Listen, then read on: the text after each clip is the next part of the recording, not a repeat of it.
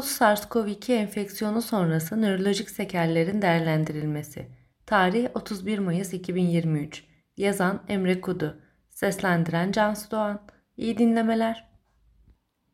Geçtiğimiz günlerde Amerikan Fiziksel Tıp ve Rehabilitasyon Akademisi, akut SARS-CoV-2 enfeksiyonu sonrası sekel olarak da bilinen uzamış COVID'li hastalarda nörolojik sekellerin değerlendirilmesi ve tedavisi hakkında yeni bir fikir birliği kılavuzu yayınladı. Bu yeni öneriler 16 Mayıs 2023'te Physical Medicine and Rehabilitation dergisinde ABD'deki 41 uzamış COVID kliniğinde çeşitli tıbbi uzmanlık alanlarından uzmanlar arasındaki işbirliği sonucunda oluşturuldu. Bu yazımızda bu önerilere değineceğiz. Bu öneriler ele alınırken sekel, PAX konusunda efektif değerlendirme ve tedavinin limitli olduğu ve bu yüzden bu önerilerin henüz uzman görüşü düzeyinde olup asla klinik değerlendirmenin önüne geçmemesi gerektiği unutulmamalıdır. Fiziksel tıp uzmanları engelli ve işlevsel bozukluğu olan bireyleri tedavi ettiği için Amerikan Fiziksel Tıp ve Rehabilitasyon Akademisi, uzamış COVID'in değerlendirilmesi ve tedavisi için rehberlik başlatan ilk kuruluşlar arasında yer alarak 2021'de uzun süreli COVID ile ilişkili yorgunluğu ele alan ilk fikir birliğini yayınlamıştı. Bunun ardından solunum rahatsızlığı, solunum yetmezliği, bilişsel semptomlar, kardiyovasküler komplikasyonlar, pediatrik ve otonomik disfonksiyonlarla ilgili fikir birliği beyanlarını yayınladı. Yakında da akıl sağlığıyla ilgili ayrı bir kılavuz ve bütün kılavuzların bir arada ele alındığı bir yazı yayınlanması planlanmaktadır. Covid-19 enfeksiyonu günümüzde değişerek ve gelişerek güncel sağlık sorunu olarak yerini korumaktadır. Birçok viral hastalığın aksine COVID-19 akut multiorgan hasarının yanında akut SARS-CoV-2 enfeksiyonu sonrası sekel veya uzamış COVID sendromunun parçası olarak uzun dönem sekeller de bırakmaktadır. Hastalık Kontrol ve Önleme Merkezi 2022'de COVID-19 hastalarını hastalık sonrası durumlarını inceleyen bir çalışma yayınladı. Bu çalışmaya göre kardiyovasküler, pulmoner, hematolojik, renal, endokrin, gastrointestinal, müsküloskeletal, nörolojik ve psikiyatrik olmak üzere birçok sistemi ilgilendiren bulgu ve belirtiler değerlendirilmiştir. COVID-19 geçiren bireylerde bu sistemleri etkileyen en az bir olay 138 civarında görülürken kontrol grubunda %16 olarak saptanmıştır. Tam olarak PASK tanımı halen gelişmekte olsa da ilk enfeksiyondan 4 hafta geçmesine rağmen semptomların devam etmesi olarak tanımlanmaktadır. COVID-19 vakalarının ve hastaneye yatışların sayısı eskisi kadar fazla olmasa da PASK önemli bir halk sağlığı sorunu olmaya devam etmektedir. Tam olarak neden kaynaklandığı bilinmese de çeşitli teoriler mevcuttur. Bazı raporlara göre SARS-CoV-2'nin direkt olarak sinir sisteminin invazyonundan kaynaklandığı düşünülmektedir. Düşünülen diğer mekanizmalar ise kalıcı inflamasyonlar, otominitede artış, nörotransmitter dengesizliği, önceki nörolojik ve nöropsikiyatrik durumlarda alevlenmeler ve mide-beyin aksındaki dengesizliklerdir. Bu mekanizmaların farklı hasta gruplarında farklı kombinasyonlarla yer aldığı düşünülmektedir. Bazı çalışmalarda antiviral tedavi gören hastalarda insidansta azalma olduğu gösterilmiştir. Fakat bu tedavilerin her hastada uygulanmadığı da unutulmamalıdır. Akut COVID-19 enfeksiyonu nedeniyle hastaneye yatırılan hastalara bakıldığında da yaklaşık olarak %80 hastanın nörolojik semptom olduğu gözlenmiştir. En sık görülen semptomlar ise bireyin fok olarak adlandırılan beyin sislenmesi %81, baş ağrısı %68, halsizlik %60, tat alma bozukluğu %59, koku alma bozukluğu %55 ve miyaljidir %55. Bu semptomları sadece ağır hastalarda değil, hafif kliniğe sahip olan hastalarda da görülmesi dikkat çeken bir başka durumdur. Ayrıca çalışmalar göstermiştir ki COVID-19 enfeksiyonu sonrasındaki 2 yılda bile bilişsel bozukluk, demans, psikiyatrik bozukluk, epilepsi veya nöbet riski hala yüksek devam etmektedir. Duygu durum ve kaygı bozuklukları gibi diğer hastalıkların riskleri ise 2 yıllık takipte genel olarak artış göstermemektedir. İlerleyici veya kırmızı bayraklar bulgusu saptanan hastalar ağır bir nörolojik duruma işaret edebilir. Dikkatlice incelenmelidir. Kırmızı bayraklar bulguları arasında ani veya ilerleyici güçsüzlük, duyu kayıpları yer alır. Çünkü bunlar sıklıkla inme, spinal kod rahatsızlıkları, Guillain-Barré sendromu, miyopati gibi akut nörolojik bir duruma işaret ederler. Bu bulgulara çoğu hekim aşinadır ve tanı konması daha kolaydır. Bunlar dışında üst motor nöron hasar bulguları daha silik olabilir ve benzer şekilde acil belirtilerdir. Hekimler bu konuda dikkatli olmalıdır. Bu konudaki yeni kılavuz, kırmızı bayrak semptomlarının tanımlanması da dahil olmak üzere ilk değerlendirme adımlarını detaylıca açıklamaktadır ve tedavi önerileri sunmaktadır. Nörolojik sekelli hastalarda ilk değerlendirme önerileri 1. Klinisyenler predispozan komorbiditeler, önceki nörolojik semptomlar veya bozukluklar, ilgili hastaneye yatışlar, COVID-19 enfeksiyonunun enfeksiyonlarının süresi ve şiddeti, COVID-19 tedavileri, aşıları, ilgili aile öyküsü ve sosyal öyküyü detaylandırmalıdır. Mevcut hastalığın öyküsü şunları içermelidir. Nörolojik olabilecek en ilgili semptomlar, otonomik semptomlar, örneğin baş dönmesi, presenkop, senkop, ortostatik intolerans, baş ağrıları, migren dahil, egzersiz intoleransı, bilişsel işlev bozukluğu, örneğin beyin sesi, işlem hızı ve hafıza becerileri, bilişsel yorgunluk, yürüme yürümedeki değişiklikler ve ağrı. Semptomlara katkı belirlemek için sistemlerin uygun şekilde gözden geçirilmesi.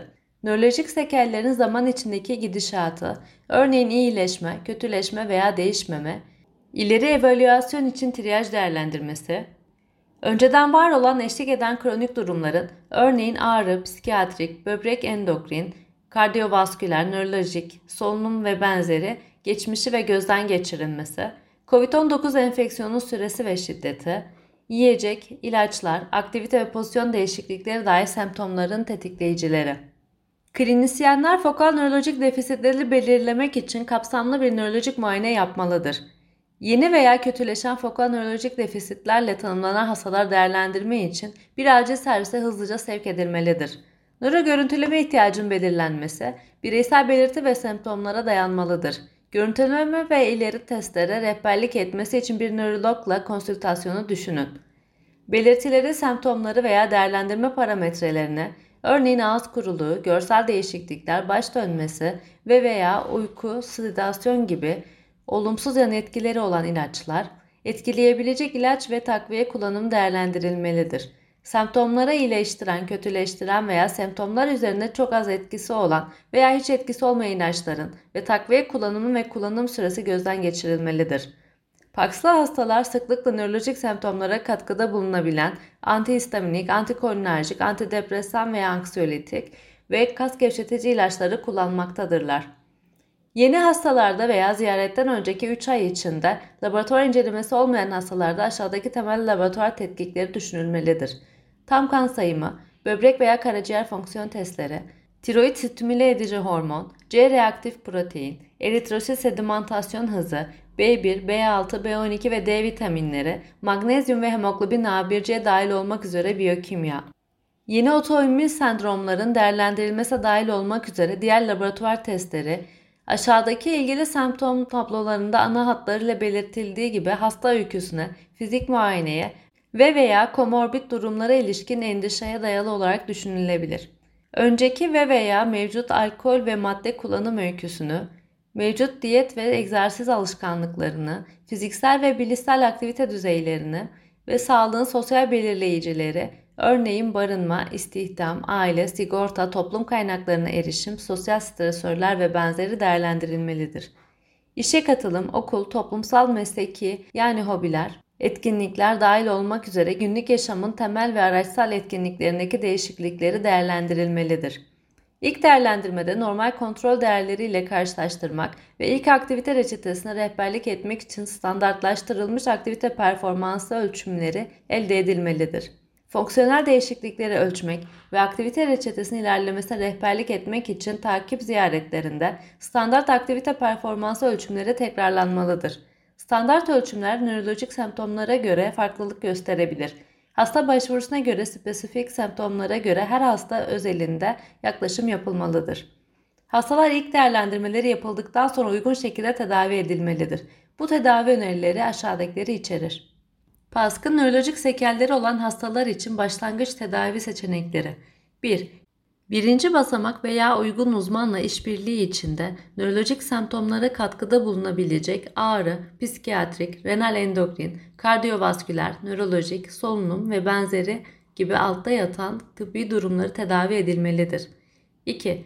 Birinci basamak veya uygun uzmanla işbirliği içinde tıbbi olarak mümkün olduğunda çoklu ilaç kullanımını azaltmayı, ilaçları ve takviyeleri kesmeyi düşünülmelidir. Nörolojik semptomlar üzerinde bilinen etkisi olan ilaçlar ve takviyeler dikkatle değerlendirilmelidir. 3. Günlük aktivitelerine geri dönen hastalar için tolere edildiği ölçüde düzenli fiziksel aktivite önerilmelidir. Bu birçok nörolojik semptomu iyileştirmede etkili olurken aynı zamanda uyku düzeninin iyileşmesine de katkıda bulunabilir. Hastalar eforla tetiklenen aşırı kullanım sendromundan kaçınmak için fiziksel veya bilişsel aktivitelerin hızlı bir şekilde artmasını önlemeleri konusunda uyarılmalıdır. Bu yaklaşım semptomların alevlenmemesini ve aktivitenin tolere edilmesini sağlamak için önemlidir. Yürüyüşü, hareketliliği, bilişsel durumu veya günlük yaşam aktivitelerini etkileyen nörolojik sekelleri olan hastalar için hastayı fizik tedavi ve rehabilitasyon doktoruna ve veya yardımcı sağlık uzmanlarına, örneğin fizik tedavi, uğraşı terapisi, konuşma dili patolojisi ve sosyal hizmet sevk etmeyi düşünün. Fonksiyonel sonuçları optimize etmek için yardımcı sağlık personelleri tercihen sensori motor eksiklikleri, otonomik disfonksiyonu ve efor sonrası yorgunluğu tedavi etmeye aşina olmalıdır. Aşağıdaki alanlarda risk faktörü değişikliği için danışmanlık, topluluk kaynaklarını yönlendirmeler ve eğitim sağlayın. Alkol ve madde kullanımı, sağlıklı beslenme düzeni ve sıvı alımı, tolere edildiği şekilde aktiviteye dönüş, ilaçlar ve takviyeler, uyku hijyeni, sağlığın sosyal belirleyicileri. Nörolojik semptomlar Parkinson'da çok yaygın görülmektedir. Bunların çoğu benin durumlar olsa da klinisyen, kırmızı bayraklar olarak adlandırılan acil durumlar için dikkatle hastayı incelemelidir. Bunlara yönelik olarak hikayeler detaylandırılmalı ve şüphe halinde ileri değerlendirme yapılarak tedavi başlanmalıdır. Tablo 1. Nörolojik kırmızı bayraklar. Daha acil nörolojik değerlendirme gerektirecek nörolojik belirtiler, semptomlar, potansiyel sebepler, yönlendirme, eylem. 1. Ani veya ilerleyen güçsüzlük. İnme, omurilik enfarktüsü, Guillain-Barré sendromu, miyozit miyopati, akut nöroimmün semptomlar gibi akut nörolojik durumlar. Yönlendirme, süreyi aciliyete bağlı olarak acil servise veya nörolojiye yönlendirin. Eylem, hayati kapasite değerlendirmesi ve nöro görüntülemeye uygun şekilde değerlendirin. 2. Ani veya ilerleyen his kaybı. İnme, omurilik enfarktüsü, Guillain-Barré sendromu, otonöroimmün sendromlar gibi akut nörolojik durumlar. Yönlendirme, süreye aciliyete bağlı olarak veya eşlik eden nörolojik semptomlarla birlikte acil servise ve nörolojiye yönlendirin. Eylem, hayati kapasite değerlendirmesi ve nöro görüntülemeyi uygun şekilde değerlendirin. 3. Güçsüzlük durumunda açıklanamayan üst motor nöron belirtileri, örneğin patolojik refleksler veya spastisite. Beyni veya omuriliği etkileyen yapısal sebep, yönlendirme, nöroloji, eylem, nöro görüntüleme. 4. Mesane inkontinansı veya retansiyonu, spinal kort disfonksiyonu, yönlendirme, zaman akışını aciliyetine ve ilişkili nörolojik belirti ve semptomlara bağlı olarak acil servisi veya nöroloji nöroşirurjiye yönlendirmeyi düşünün. Eylem, mesane taraması, idrar tahlili, ürodinami. 5. Bağırsak inkontinansı veya retansiyonu. Eylem, bağırsak alışkanlıkları hikayesi, ilaçları gözden geçir, rektal hassasiyet ve tonus değerlendirmesi. 6. Senkop epizotları veya geçici hafıza kayıpları. Aritmi, nöbet, ciddi ortostatik hipotansiyon veya vazovagal senkop.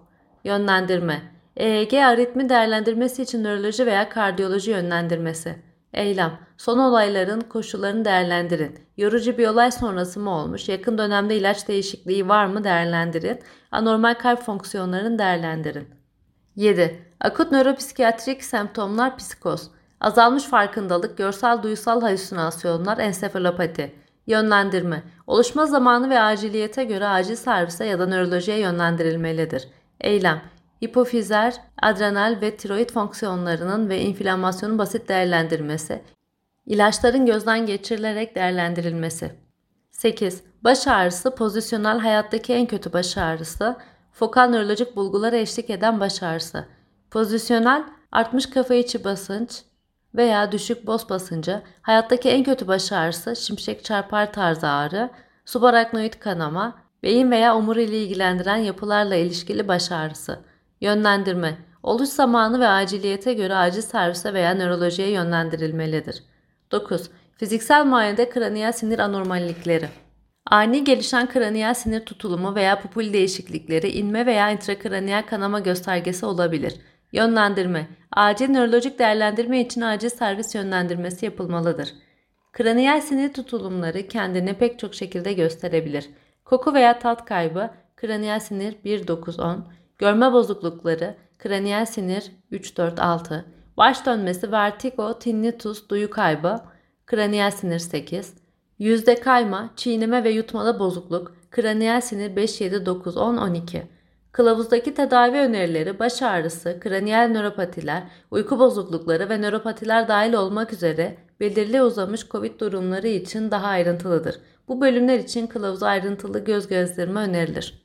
Sonuç her gün karşımıza çıkmayan fakat gün geçtikçe vaka sayısının arttığı uzamış COVID'li hastalar ciddi bir halk sağlığı sorunudur. İlk başta COVID-19 her ne kadar solunumsal bir hastalık gibi düşünülse de multisistem tutulumla gittiği bir gerçektir. PAS, kraniyel nöropatiler, baş ağrıları, uyku anormallikleri, beyin sislenmesi, periferik nöropatiler ve müsküler semptomlar dahil olmak üzere birçok nörolojik durumla kendini gösterebilir. Bu hastalıklara bakmaya alışkın olmayan klinisyenler için bu yeni kılavuz durumu yönetmelerine yardımcı olacak gibi gözüküyor. Beni dinlediğiniz için teşekkür ederim.